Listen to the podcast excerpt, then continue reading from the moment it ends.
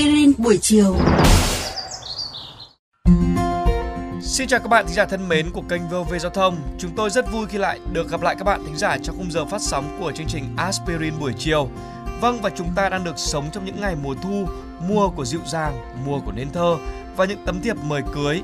Chẳng gì chứ ở Hà Nội và các tỉnh thành miền Bắc, tiết trời thu, đông dễ chịu đã làm nên những bản sắc cho một mùa cưới rộn ràng nhất trong các tháng cuối năm. Và lúc này tình hình dịch bệnh đang lắng xuống, các cặp đôi đang háo hức chuẩn bị cho sự kiện quan trọng nhất trong đời. Và hôm nay thì hãy cùng chúng tôi khám phá những phong tục cưới hỏi thú vị, thậm chí là hơi kỳ dị một chút tại một số quốc gia các bạn nhé.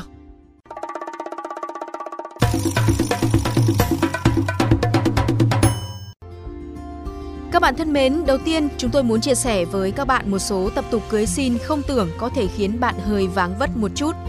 Nổi tiếng với những thủ tục cưới xin phải kể đến các quốc gia ở châu Phi, nơi đói nghèo, lạc hậu, tô đậm thêm sự yếu thế và đối xử bất công đối với phụ nữ. Đơn cử như tại Sudan, có một tộc người quy định rằng cuộc hôn nhân chỉ có giá trị khi người vợ sinh đủ hai con cho người chồng. Trước khi hoàn thành chỉ tiêu này, người chồng có toàn quyền đòi ly hôn vợ nếu hai bên xảy ra mâu thuẫn. Trong trường hợp người chồng mất sớm, người vợ sẽ bị gả lại cho anh em của anh ta. Thật không thể tin nổi. Còn tại đất nước Kenya thì các bé gái Maasai thường bị gả cho một người đàn ông lớn hơn mình nhiều tuổi. Trong lễ cưới, cha và anh của cô dâu sẽ nhổ nước bọt vào đầu cô gái để như một lời chúc phúc trước khi chứng kiến cô bé khăn gói theo về nhà chồng.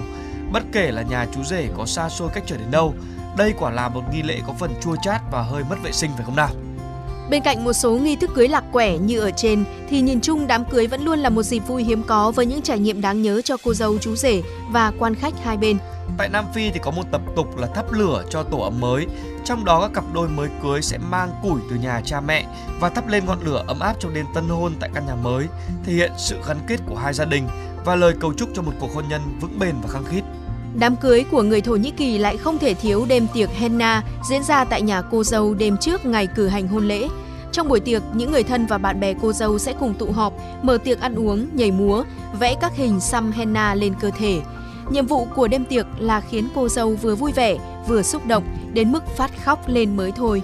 Còn trong đám cưới truyền thống của cặp đôi Philippines thì cô dâu chú rể sẽ được yêu cầu hôn nhau trong khi giúp chàng và nàng chim một câu trắng thực hiện nghi lễ tương tự trước khi thả chúng bay xa giữa bầu trời. Nghi thức thể hiện tình yêu của đôi trẻ cũng như khát khao của một cuộc sống chung yên bình và hòa hợp. Vất vả hơn nhiều là các cặp đôi ở Đức. Để trở thành vợ chồng, họ cần phải cùng nhau cưa đôi một khúc gỗ thật to trước sự chứng kiến của quan viên hai họ. Điều này chứng tỏ cặp đôi đã sẵn sàng bước vào cuộc sống chung và cùng nhau đương đầu với những khó khăn thách thức trong cuộc sống. Trong lịch sử thì ghi lại từ những năm 1600 thì san san kudo được xem như một tập tục đám cưới cổ xưa nhất của người Nhật Bản, thể hiện qua nghi thức uống rượu sake. Ba chén rượu lễ được gọi là sakazuki sẽ được bày trước mặt tân lang và tân nương, mỗi người lần lượt nhấp ba ngụm ở mỗi chén. Trong văn hóa Nhật Bản thì số 3 là con số may mắn bởi nó không được chia đôi.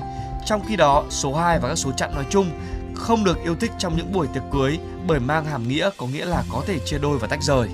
Còn tại nước láng giềng Hàn Quốc, chàng rể thời xưa có nhiệm vụ mang tặng mẹ vợ một vài con vịt hoặc ngỗng sống trong lễ cưới. Bởi đây là loài vật sống theo chủ nghĩa một vợ một chồng và vì thế chàng rể ngầm hứa với nhà vợ rằng anh ta sẽ yêu thương và trung thủy với con gái họ tới hết cuộc đời. Thời nay, tặng gia cầm sống có phần bất tiện và mất vệ sinh, vậy nên người Hàn Quốc giản tiện bằng việc tặng ngỗng vịt khắc gỗ để làm quà cưới cho nhà vợ. Các bạn nghĩ sao về chủ đề tuần này của chương trình Aspirin buổi chiều? Để nghe thêm hoặc nghe lại các số Aspirin buổi chiều trên các thiết bị di động, thính giả của kênh VOV Giao thông có thể truy cập vào các ứng dụng Spotify, Apple Podcast trên hệ điều hành iOS, Google Podcast trên hệ điều hành Android, rồi sau đó gõ một trong các cụm từ khóa Aspirin buổi chiều, VOV Giao thông hoặc là VOV Giao thông.